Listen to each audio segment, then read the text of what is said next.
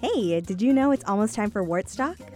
Join us at Warner Park on Sunday, May 21st from 11 to 7. We'll have a wide variety of live music with headliner Ugochi. We'll also have food and craft vendors, an arts activity area, and plenty of space in beautiful Warner Park. Find out more at WORTFM.org. I'll see you there.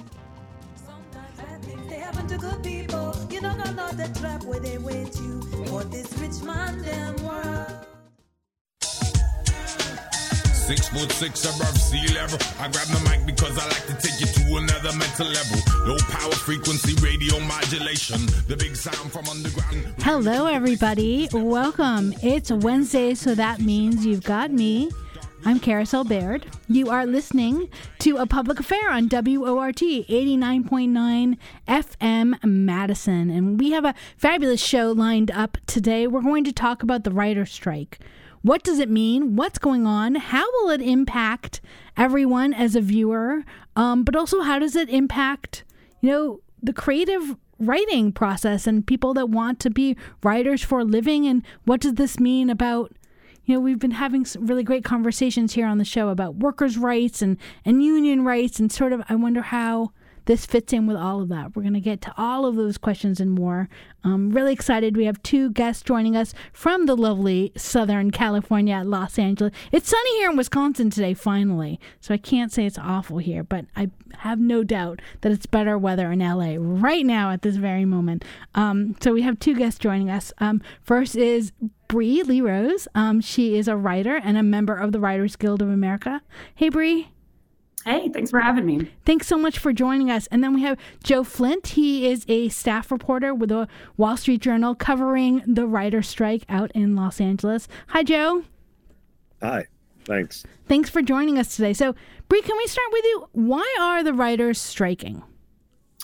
So we're on strike with the AMPTP, um, which is a trade organization representing the studios and producers and um, the entertainment industry.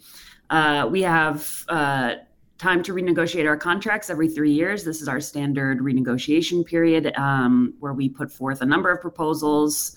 Uh, we're asking for sort of different things depending on what type of project a writer works on. So there's proposals for movie writers. Um, those deal primarily with free work. Um, there's long been sort of an unspoken uh, agreement around free work involving uh, rewrites and things of that nature, revisions on movie scripts. Um, and it's sort of become the norm uh, that's making it be so that writers are working for months at a time without pay, um, or that their um, pay that they have been uh, promised is being withheld until revisions are finished. So we wind up uh, really being strung along with a project uh, that may or may not go all the way to completion. Um, and our pay is sort of hanging in the balance there. So that's the main concern for feature writers. For TV writers, there's a lot of different proposals um, involving things like AI, um, minimum staffing sizes, so the number of writers in a room, the length of a writer's room, whether or not writers are um, paid to stick around for actual production, um, being on set, being on through post production. Um, there are uh, also proposals on the table for raising minimums, raising um, residuals, uh, but honestly, those are sort of uh, more standard. And this this round of negotiations is different because of some of these other asks um, involving things that used to be the norm when network TV was the norm, and now that um, the streaming model has come in, uh, a lot of those norms are being eroded. So it's it's really just sort of formalizing a process that's worked for both sides uh, for decades and is no longer uh, the norm. What are some of the norms then, with some sp- specifics of all the things that you were listing of how it used to be versus how it is now, and why do you think it's changed? Well, one way to think about it is that you used to be able to get a job writing on a show and that would sustain you until the show was canceled. And often that would be for years at a time. Um, so I was just reading this morning about a show, even, I mean, not that long ago, five, ten years ago, um, network shows often had 10, 15, 20 writers in a room. Um, those people stick around for multiple seasons. You know, we used to do 22 episodes and um, your uh, listeners at home probably notice on streaming services, Netflix and Hulu, it's often 10 episodes, now eight episode seasons, six episode seasons. So I, for one, as a viewer, often wish there were longer seasons, but as a writer, I need longer seasons. Mm. Uh, I can no longer sustain myself just working on one job a year. Um, what's happening is mini rooms. So to make the same amount of money that I would have made five years ago working on a on a show, now I have to find three, four, five different jobs each year. Um, often shows are getting canceled after two seasons now, three seasons. The streaming model is sort of just churning things out. Um, so writers who start um, at a lower level, uh, writing rooms are really highly tiered. So you start at staff writer writer level, you move up. Um, again, listeners at home probably notice when they watch a show at the beginning of the credits, there's tons of names listed, all different kinds of producers, and you think, why does a show need that many producers? What's the difference between a co-producer and an executive producer and a consulting right. producer? Those are all the tiers of writers. Uh, so we move up from level to level. Often we get promoted between seasons. Um, your pay jumps, um, your residuals jump. So things like that that that made writing possible for middle class careers. Um, the way that the industry is moving, it's just becoming increasingly rare. Um, so now, because the seasons are shorter, our rooms are shorter. There's fewer people in the room. Um, oftentimes, writers are asked to break an entire season of TV in a month. Uh, I'm reading from colleagues and peers of being asked to do it in a weekend. Um, so it's just the the squeeze is on um, from the corporations trying to find any loophole they can to cut costs. Gotcha. So there might be more content out there, but it, it really so sort of shorten shorter periods where you really have to jump from one to another and you're always stuck on the bottom level there's no movement up that's right. Yeah, it's sort of feeling like it's um it's becoming more of a gig economy type of job mm-hmm. and less mm-hmm. of a, a career, a sustainable career. Joe, I wanted to get your sort of take on this. You have been covering this for the Wall Street Journal and listening to some of the things that Bri is talking about. What is what are some of the responses and the positions that you're hearing from the studios?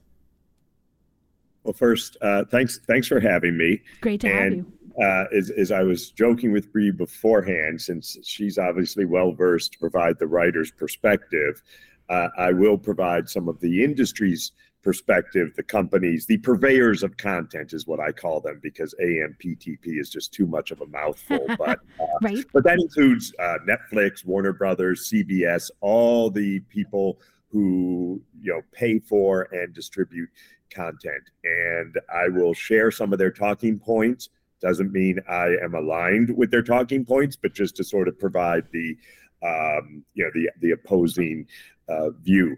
First, I mean, uh, to Bri's point, the industry has shifted, and because of Netflix and streaming. Uh, TV, we'll focus on TV right now because, as Bri noted, that's where a lot of the uh, divide is okay. between Alliance and the writers.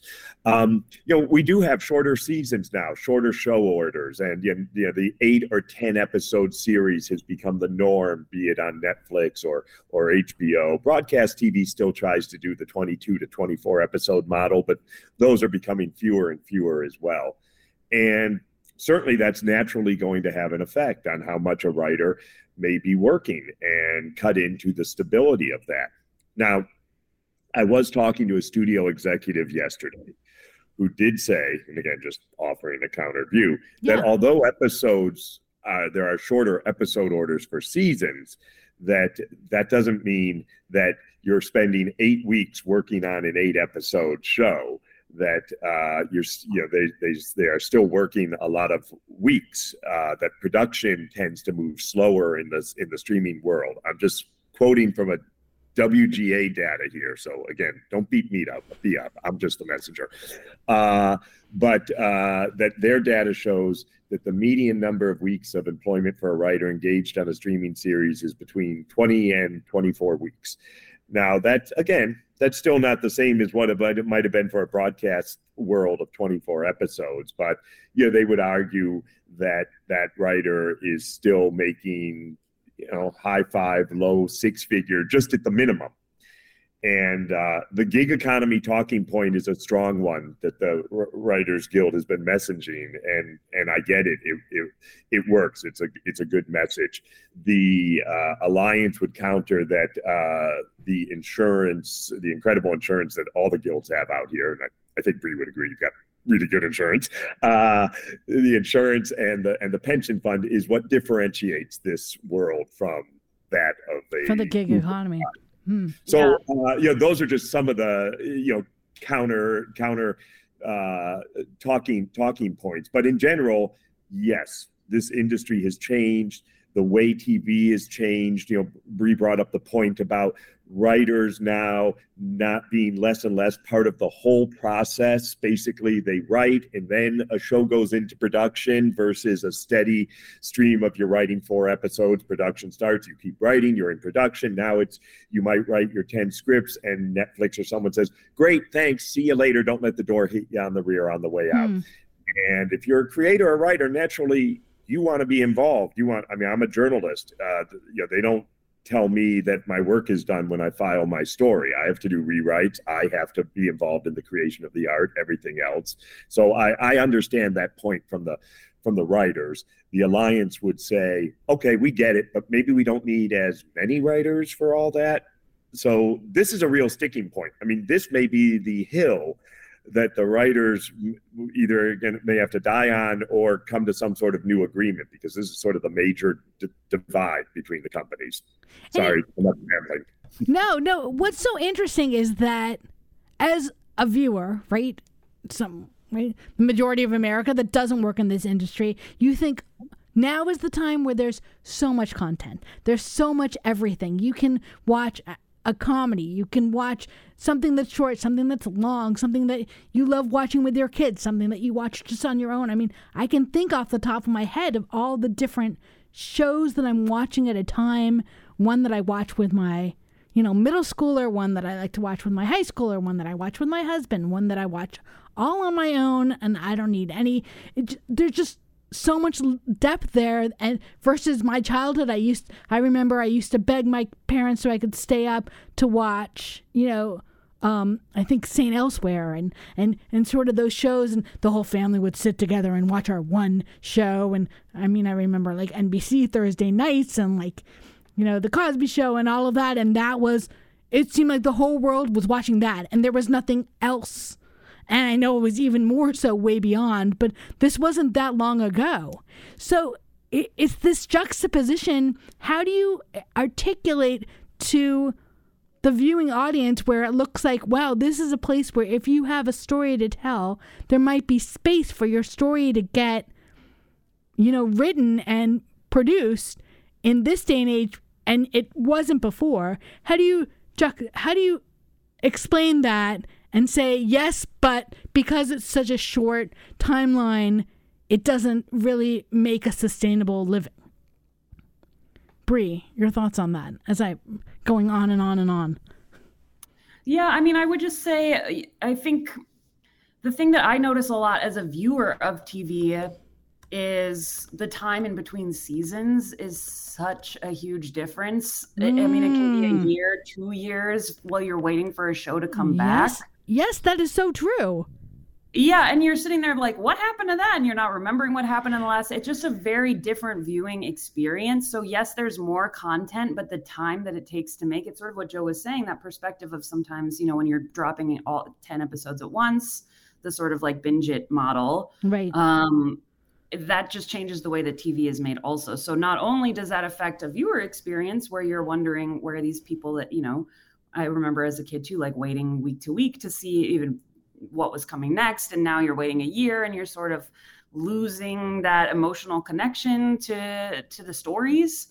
Um, yes. And from a production perspective and from a writer perspective, often we're waiting that year along with you, wondering if we're still going to have a job coming back, wondering if you know we're canceled. Oftentimes, um, now what's happening too is we'll shoot an entire season and it won't wind up airing. We'll have writers' rooms where we're convened to write new shows, returning shows, anything, and they'll shelve it after you know entire seasons have been written. Um, so it's just, I mean, uh, in terms of there being more, yes, but the quality of the experience just from all sides feels uh, like I, I don't know that it's uh, improved. And Joe, I know you wanted to chime in on that too. Yeah, I mean, a couple other things. Well, just to provide the the other not not the other side of the coin, but the other part of this. It's true we're in quote unquote peak TV, and never have there been so many platforms hungry for content. And on that level, you might say, what an opportunity to come out here and be a storyteller. Mm-hmm. And certainly, part of that is true.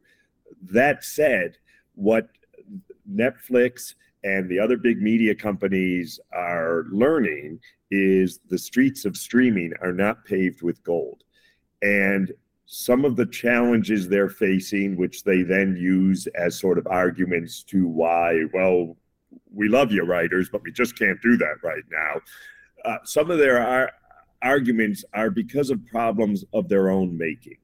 And I think this is probably frustrating to to writers. There's a correction going on in the industry in general because Wall Street has kind of soured a little on streaming.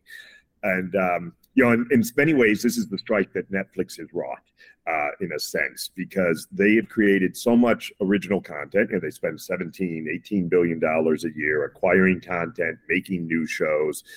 These shows, uh, as we were saying, you know, sometimes they come and go literally they're up there for a week and then you can't find them anymore. Right. and they, they have their secret algorithm and data that they don't share with anyone that tells us no one really watched your show. So all that of course is frustrating to the writers. And at the same time th- they've spent all this money but they were selling it to consumers real cheap. Uh, same with disney plus. Disney plus came out at like i think what is it 5.99 a sub initially or 6.99 now they've raised that price. They're creating a commercial uh, platform as well. Same with hbo all these people wanted to establish direct to the consumer business so that folks at home could cut the cord to the cable. But the problem was that they, they were selling it too cheap. And you know then so now they're trying to correct all that spend and the way they do it of course is they, they all know how to raise their prices too much and risk alienating subscribers so they have to squeeze costs everywhere else and a lot of that comes on the creative side whether it's whether it's writers whether it's making fewer episodes whether it's ordering fewer shows. So that's kind of the the the flip side of this. That uh, you know the the way the in the recognition that it's not enough just to have a streaming platform and put shows on there. Uh, that's not going to really turn into a sustainable business model given the amount of money that the content costs. And Joe, what's the response to sort of the thought of all the things that Bri's articulating and that you guys are both talking about? Um, production changes and and the way um, it, it sort of is a f- much faster process. How how come this isn't a conversation for everyone then? Is everyone hurting um, because of this? Are the studios making less money? Are the actors and producers and set designers and the the tens of thousands, if not hundreds of thousands of jobs and and livelihoods that rely on this industry? D- does it feel like it's all even, or is there a particular issue with um, the inequities falling to some groups versus others? Certainly, every big media company is going through challenges right now. Uh, Disney has announced they're going to be laying off 7,000 workers. I mean, that's across the board. So that's theme parks too, but a lot of them are coming from their entertainment operations. Mm-hmm. Warner Brothers has laid off a lot of people. Paramount just laid off some more people yesterday. Now, that said, and it's a popular picket sign, certainly their CEOs and top executives aren't starving and they're still making a lot of money and they're cutting costs and cutting people to try to boost their stock price so that Wall Street will say, look at you, good for you. Uh, but to the average working bee in, the, in a studio or a network right now or, or a streamer, uh, they're all coming in worried about their jobs. Uh, and again, for some of these reasons I've I've mentioned earlier, you know, they, they overexposed themselves in terms of how much they were spending on on programming. I mean, Netflix just wanted to drown everyone in content, and then everyone else tried to keep up with Netflix. And meanwhile, to the consumer and, and your audience, I'm sure they sit there going, well, if nothing else, the strike might give me a chance to catch up on all these other shows I haven't looked at yet. There are so uh, many shows, correct? Yeah, exactly. Well, yeah, and I would just add to that also, um, Carousel is yeah. something that's interesting about this strike. And, you know, you mentioned the other workers. This is the first time of, uh, of any time the WGA has strike that we have had uh, representatives from every other union in entertainment uh, alongside us, both at huh. the meetings and on the picket line. We've had representatives from IATSE, which is the um, crew union. So a lot of people, folks like costumers, um, makeup artists, all, all, kinds of different departments. Uh, the Teamsters, of course, the DGA, which is the Directors Guild, who are actually entering their negotiations today. Um, so I imagine there will be a lot of overlap between what they're fighting for and what we in the WGA are fighting for. And SAG, who's also entering negotiations um, pretty soon as well. Um, so that to me as a member of a union is exciting because it, it's a, not only a signifier that we have the support of our peers in the industry but that the things that we're fighting for have massive implications for folks beyond us, not only writers who are trying to come up now and finding, you know, I'm from Wisconsin as well. I grew up in Racine. Oh, hey. Yeah, it's shout out, you know, uh, Dairy State, let's go. Um, but it was really, really hard to break in. Uh, and I think that I'm one of the the last few who was able to come up through. I started as a production assistant, um, worked my way up. Um, that was a path that used to be very common and just with some of the things that we've been talking about has been become increasingly impossible. Um, so for folks who are trying to break in in any facet i think these are issues that affect them regardless of whether they want to be a writer an actor a director uh, a camera person a dp any of these things. Um, it's just leading to a lot of inconsistency across the board. We're talking right now with writer Bri LeRose, and um, uh, Wall Street Journal reporter Joe Flint. Uh, we are talking about the writer strike taking place in, of course, Los Angeles, California, but the implications beyond that. Um, we would love to hear from you. If you want to join the conversation, what are your thoughts on this? Our phone number is area code 608 256 2001, extension 9. And we do have a caller already uh, waiting to join us. Thanks for your patience, Dan. What are your thoughts? Well, um, I in no way condone the unspeakable greed of Hollywood CEOs, but um, I, and I certainly understand the class issue at, at hand, but I have to address that issue of content. And while I find the writer's loss of income, you know, very regrettable, I'd simply like to advocate that the writer's strike be uh, continued permanently in the interest of increasing the national IQ immeasurably. Hmm. Um, okay. In a nutshell, I think we should. By and large, by and large, these guys write a lot of garbage that contributes little or nothing to the intellectual. All right. Well, every once in a while, I think we get a caller that really has a strange He's mad as hell. He's not going to take it anymore. Okay. I mean, there's Dan, certainly. Be careful what you wish for. Do you want all reality TV? I mean, right. That's not. That's not the solution at all. Well, I mean, I think it's it's fair to say there are things on television that people don't like, and there's things on television people do like. Hey, that's everywhere.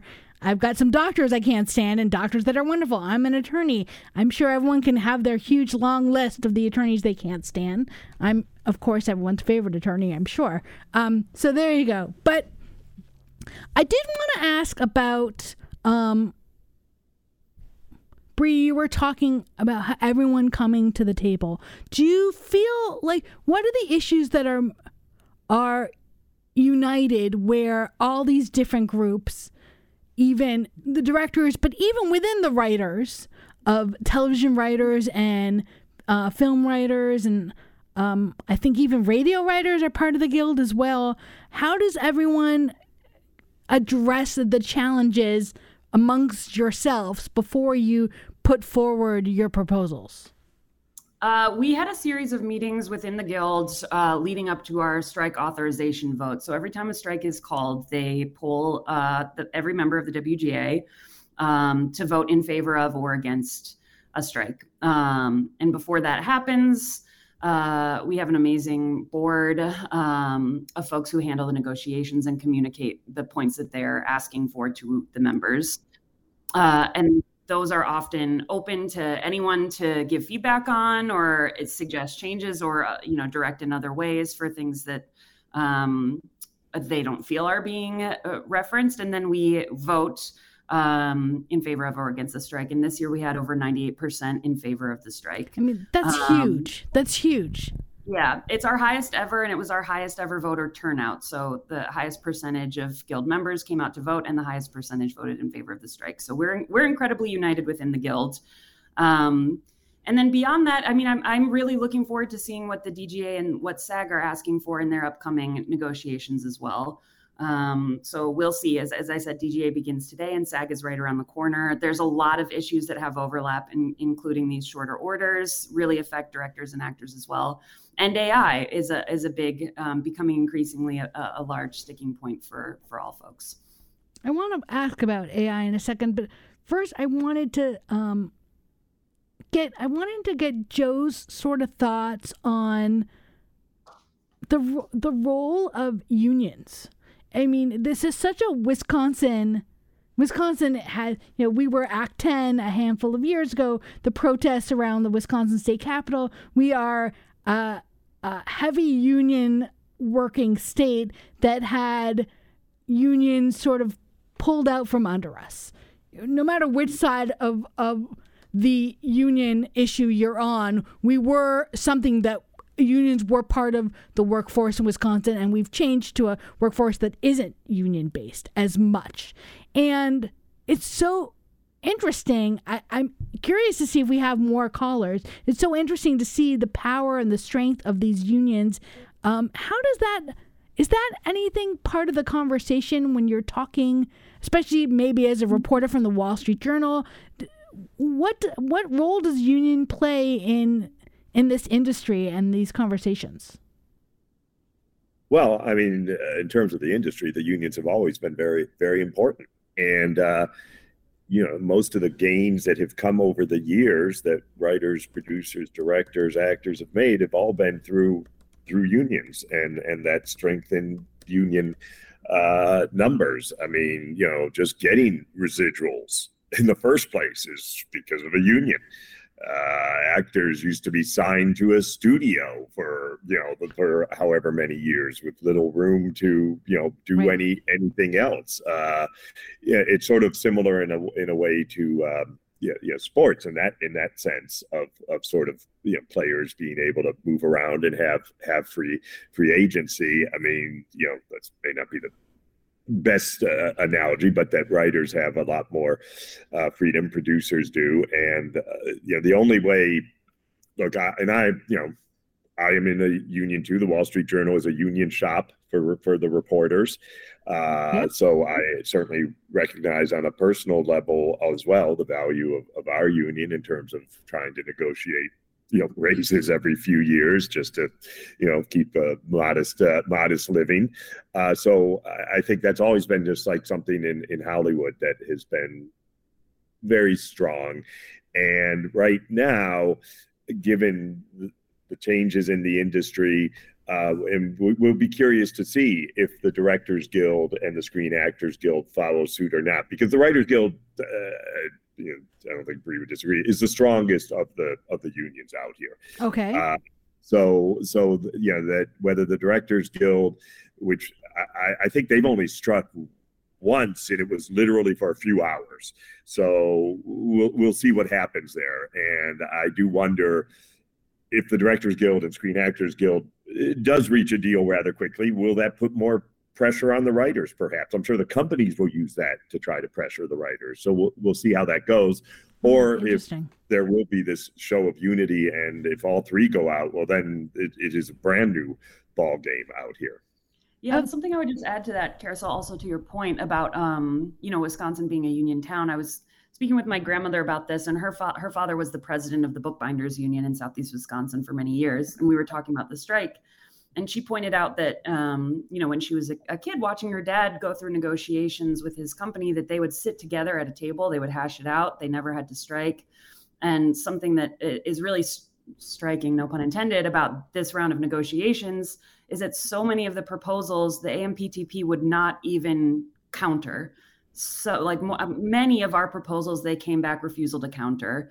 Um, so it just feels like a, a, a sort of symbolic uh, response, uh, not even symbolic, uh, a lack of respect uh, in terms of these negotiations. Um, eh, I, that's really striking for you know folks who might be from Wisconsin and, and have uh, different uh, memories of right. what it what that relationship was what like. negotiations should be. I want to dive sort of deeper and get an understanding of what the process is. But we have a let's take a caller uh, for a second. Sarah has a question about CEO pay. What are your thoughts, Sarah?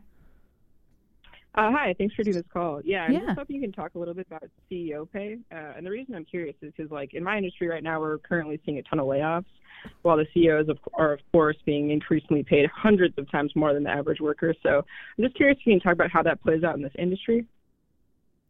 That's a great question. Um, either of you have thoughts on that? Yeah. Um, thank you for that question. Uh, what all of the proposals together that we're asking for um, are less than 2% of the profits for the industry right now. Um, last year, eight Hollywood CEOs made nearly $800 million. Um, one in uh, in particular that's getting a lot of attention is David Zaslav, um, CEO of Warner Discovery. Uh, last year, he made 250 million dollars. Um, so all this talk of profits not being there, uh, you know, streaming not being profitable yet, it, it it's just um, we're not asking for much uh, in relation to to what some of these folks are taking home. And also, I mean, it must be said, uh, are all uh, older white men taking home these massive amounts of profits, where those of us who are, um, you know, younger from marginalized groups, many writers of color, are the ones who are feeling this squeeze the most. So all this talk of diversity initiatives coming out of 2020 and Hollywood's changed and opening space for new storytelling, it's just kind of uh, it feels increasingly hollow when you look at the numbers in this way. Interesting. Joe, do um, you do yeah, do you see a pay inequity in Hollywood that's different that exists in other industries? And what you were going to comment? Well, no, I was well. just going to say, and I, am not here to defend uh, David Zaslav's uh, rather large uh, salary. I no. would only point that that is the value of his package. It doesn't necessarily mean he took all that home. There's stock incentives, there's performance incentives, uh, believe me, his base pay is still in the millions of dollars. He is not starving. He has nice homes uh, in in Hollywood and and New York and elsewhere, as do all these folks. And I do think, just like much of America, corporate America, there is concern about all these pay packages and, and that how out of whack they are with with the worker bees. Yeah. I mean, you know, uh, I'm hoping we're on Wisconsin Public Radio that none of my bosses are going to be listening in. But I work for a publicly traded company with a few uh, Murdochs on the board and uh, some other executives who make a lot of money. Yeah. Old white guy ain't making that money, uh, but um, but yeah, I, I mean, it is it is a legit it's it's a natural issue and talking point that the you know it's just like anything else. The guy working the line at the Ford factory, uh, twelve hour shifts, is not making what the CEO is is is making, and you know without the cars uh, to sell, then you know the CEO doesn't have anything. So all of that stuff I think is is legitimate talking points and conversation and to point to, especially at a time when so many of these companies say, we're really having a hard time and streaming is a lot tougher of a business. And if you just come back in three years really we'll do okay. I, I do understand some of the frustrations of the of the creative side. And i also understand some of the logic of the corporate side as well right. because some of the challenges are real. I mean what they're saying may be accurate but trying to figure out then where then you cut corners is that's part of the conversation right? It, it may not have right? That's the story of everything. You you think I'm going forward with this business and I'm aiming for this, and then woo, didn't work that way, and the the clients and the public didn't respond the way, or that you know it's always evolving, but it's sort of figuring out then where your values are and what you decide to do. I I think it's so interesting, and maybe this conversation um, that we're having today. You can have it anywhere. But this certainly is a conversation that Wisconsinites can appreciate and understand because we're Uniontown, because we're also, we were saying before the show, I grew up in Los Angeles and I feel that there's a lot of parallels to Los Angeles and in uh, here in Madison, Wisconsin, in the sense that everyone that you're listening, stop for a second and think who do you know that works for the state government in Wisconsin? Everybody knows someone that works for the governor, that works uh, in the Capitol and the legislature, for state government agencies, for the University of Wisconsin, which is a state government, for University of Wisconsin hospitals, which is one of the biggest employers in Madison. Right? Of course, we have many, many other thriving industries, but there are so many people that work for the state of Wisconsin and I can parallel that as part of my childhood in LA. So everyone worked in the industry. My my dad was a game show uh, TV writer. My mother didn't work in the industry, but my cousin was a you know my uh what was my cousin a casting director i have another cousin now that is an agent i have you know a very very good family friend that is an accountant that works for the industry for the studios so it's just everyone really has ties to that. Um, I just think that's something interesting to think about. Bri, can you tell us a little bit more about um, what the negotiation, where we are right now with the negotiations? You gave us the example of um, the Writers Guild has put forward ideas and that there isn't a dialogue and response. There's just sort of a shutdown. What is happening? Uh, well, right now we're waiting to restart negotiations. Uh, we're waiting to go back to the table. Uh, the strike was called last Tuesday. Um, the Monday was the last day for negotiating uh, up until midnight of that night, and um, when they were not able to come to an agreement, that's when the strike was called, and we we started on the picket lines last Tuesday. Um, we will go back to the table uh, and continue negotiating. I imagine you know, hopefully, hopefully it's resolved soon. Uh, sometimes there can be several rounds where we attempt to uh, reach an agreement. We're not able to. The strike continues. It can be sort of stop and start. Um, so right now we're uh, we're picketing, we're messaging, and we're waiting um, to go back and see where we land. And Joe, what are you seeing as the response from the industry and in, in trying to negotiate and have conversations? Well, it's sort of uh, you know, one side says this, the other side says that. Right. The the alliance, which uh, yeah, the alliance said, you know, is given the sense that the writers were very interested in a strike from the get go and weren't really interested in hammering out any sort of deal. Obviously, a lot of writers feel the the opposite is true, and that these, you know, one thing we haven't gotten into uh, right now, one of the things that the strike is allowing studios and Netflix and other companies to do is one kind of freeze production deals. So if I'm a producer for uh, Warner Brothers, and right now, obviously, maybe I'm not working on anything, uh, they can um, freeze my pay. And if I'm a producer at Warner Brothers who's been collecting a lot of money for three years, but everything I've pitched has been garbage, well, they can, at some point, if they want, they can use sort of act of God, force majeure language to just wipe my deal off the books. Huh. So yeah, a lot. I think uh, you know, the creative industry kind of thinks like, well, this is play. They want to do this anyway. They can clean out their books of deals they don't like anymore, and at least in the short term, save some money. Uh, I mean, I talk to the other side, and uh, I take some of the folks who I've known for a long time at their word that this is not serving anyone, and there's a lot of bad blood that's going to take a long time to heal, even among the uh, strikers themselves. We've seen, uh, you know, Tony, Gilroy get into it with a with a writer because he's a producer writer and he was being accused of doing produ- you know stuff that is more affiliated with the producer, but the writers are very adamant that you shouldn't be doing anything right now, and so there's there's splits, you know, potential splits there as well. But going back to your main main point, I mean, I do think uh, there's some of these issues that are just going to be very tough to find a middle ground on because eh, look, a lot of it's negotiations. The studios and streamers are offering increases in residuals. They say they're offering the first year general wage increase, the biggest one they've done in over a quarter of a century. Uh, yeah, I can't speak to how accurate that is, but they will point to all these different things they're throwing out there. But this other thing, not to get too down in the weeds, but we touched on it a little earlier this mandatory staffing and duration of employment, which the Writers Guild is very uh, big on, is at least for now a non-starter. Hmm. So that's just something I, I don't know. They're they're each going to have to figure out a way to find some sort of middle ground or or piece on that before I think we see this thing end. And right now, I'm looking to, I'm thinking maybe this goes on through the summer. I, I don't know. I, I hope not for a lot, of, you know, for everyone's sake, including mine, selfishly. We have a, um, Evan has been waiting. Thank you so much, Evan, for being patient. And you had a question about AI, which is great because that was the next topic I wanted to talk about. So, Evan, why don't you um, kick it off? What are your thoughts? Uh, hello. Yeah, so I'm a huge fan of Bri's work, um, and it's important to acknowledge that this type of art does not exist without writers. You know, The People's Joker, for instance, is incredible. Um, and so my question here is, you know, how do you see AI being helpful going forward, or does it diminish the art completely?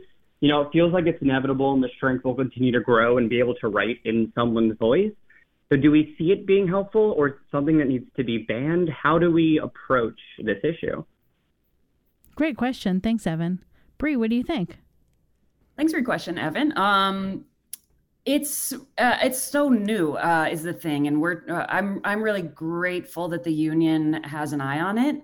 Um, and has put forth proposals that that don't feel um, like a stretch. You know, our proposals were things like um, ensuring that copyrighted material can't be used to train an AI, because what people are finding a lot is you know ai isn't necessarily generating 100% original material. It's more collecting existing material shuffling it around taking a piece from here taking a piece from there um, and smoothing it out um, which poses a lot of copyright issues uh, moving forward. So that is the most immediate concern for ai for writers um, making sure that our original material is protected.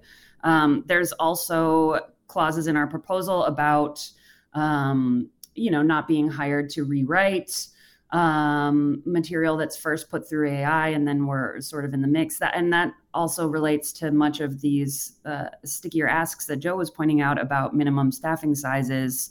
There's an eye on, um, you know, how that that might overlap with AI, where mm, eventually right. it's one writer who creates a show and works with a robot, and the robot writes the scripts and the writer revises them. Um, and i'm not uh, i'm not opposed to being open to ai as a tool as a writer. Um, it seems inevitable that eventually it will become a part of the process. Um, but uh, it feels much less exciting to me as a creative person just from a personal perspective. Like being in a writer's room with 10 other writers talking about ideas all day, I, I, pinch myself every time I'm in one to think, how did I get so lucky for this to be my job? It's exactly what I wanted to do as a kid, make telling stories with my friends. You know, it's it's a beautiful, beautiful job we're privileged to be able to do.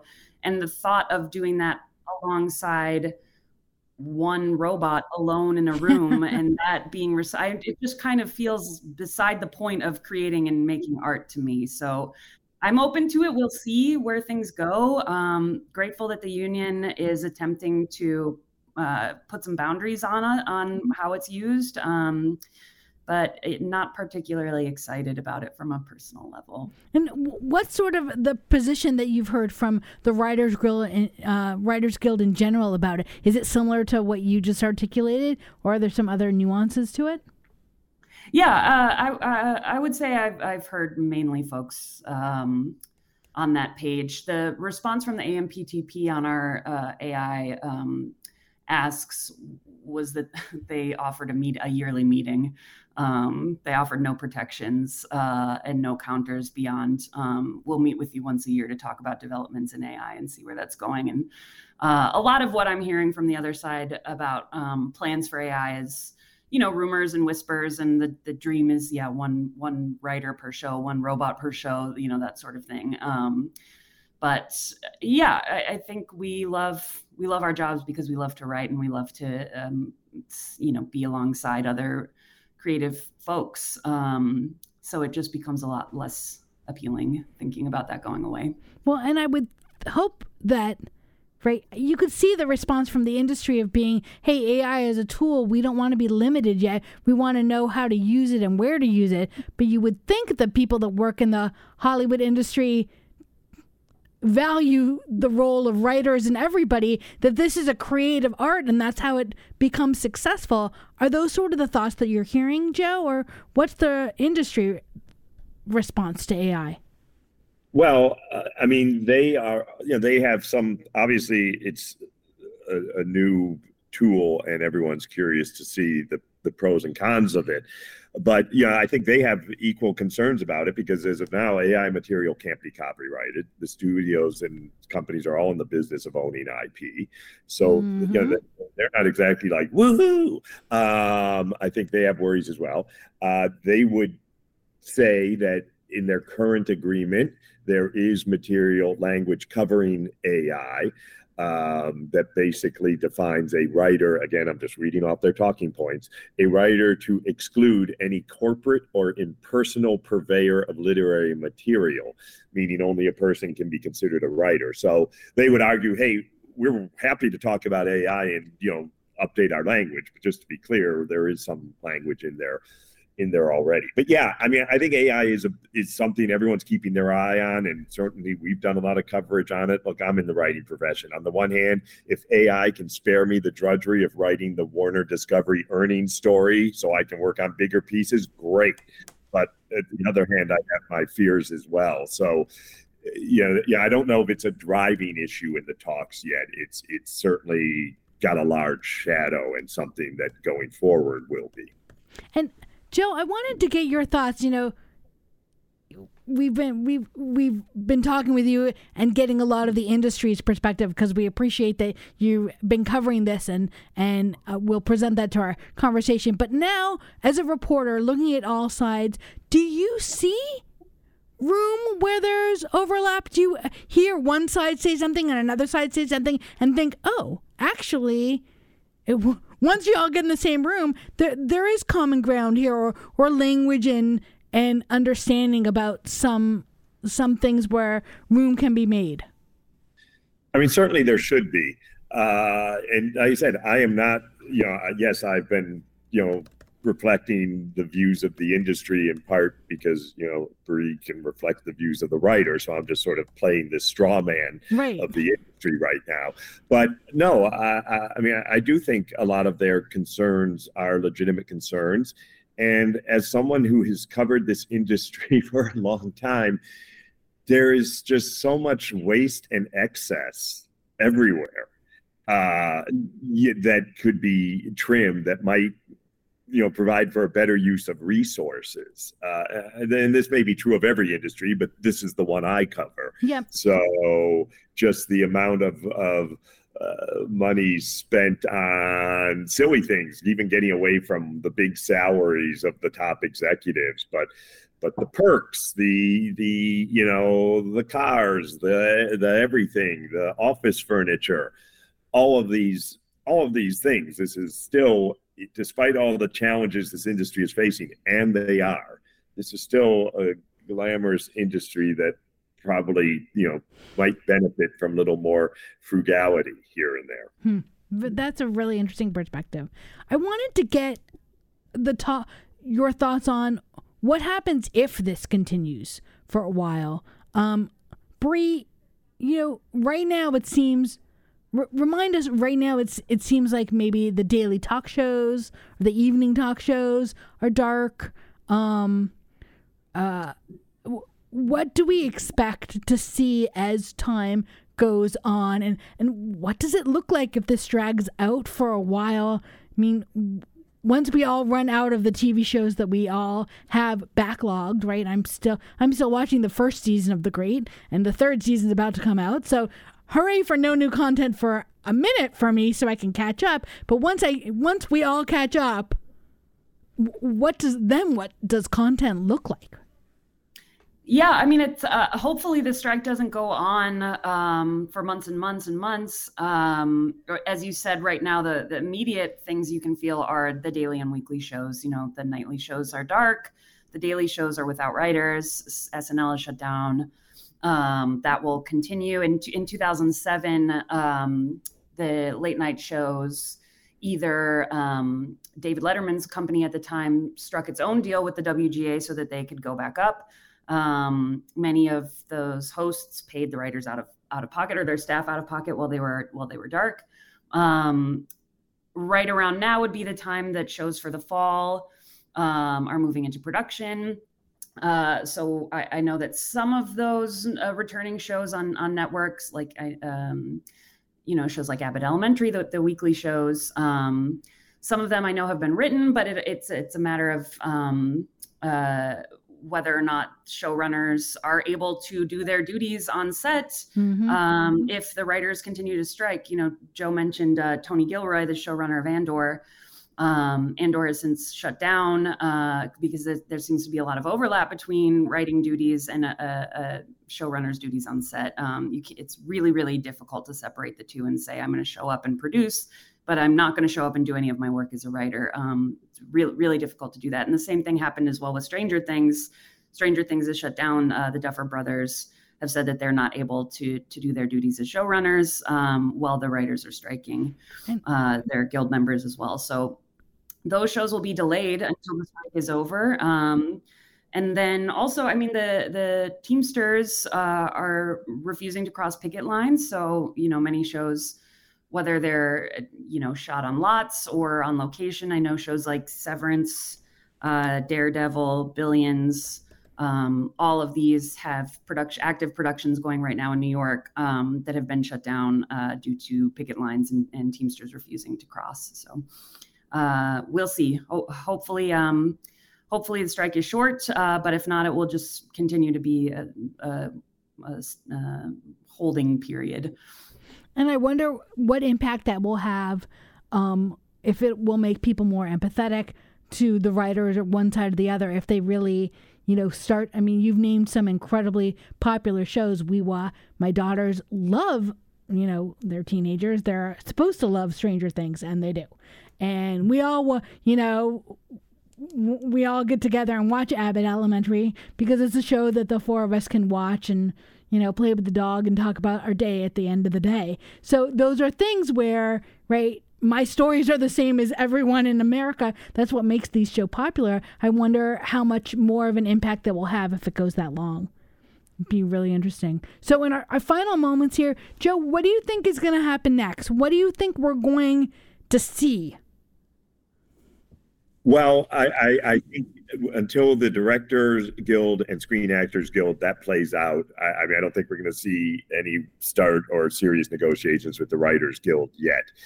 Interestingly, next week is when a lot of networks and even Netflix are going to go before advertisers to talk about all their programming they should be spending money on. Ah. Normally, Jimmy Kimmel gets up and does a funny bit where he rips into you know execs and everyone laughs. Obviously he's not going to do that this year. A lot of the talent is not going to want to upset the writers by showing up at these events. And we will see if advertisers who are already dealing with a tough economy and you know various concerns uh, withhold any money uh, from from the fall TV season until they see how this strike plays out because you know there's just a concern of like well what am I going to be advertising on well, it's been fabulous talking with both of you. Thank you so much for joining your voices and all that you're doing in LA. Um, Joe Flint, staff reporter with uh, the Wall Street Journal, uh, Bri uh, LeRose, uh, writer in Los Angeles. Thank you both so much for joining us today. Thank you. And thanks everyone for listening. Thank you, Jade and Charlie. And thank you, Jay, for engineering, Mary Jo for staffing the phones. We will see everyone again next week. A reminder you are listening to WORT 89.9 FM Madison. Have a great day, everybody recorded with information that would never be reported. Disregard the mainstream, media distorted. We come and listen and support it.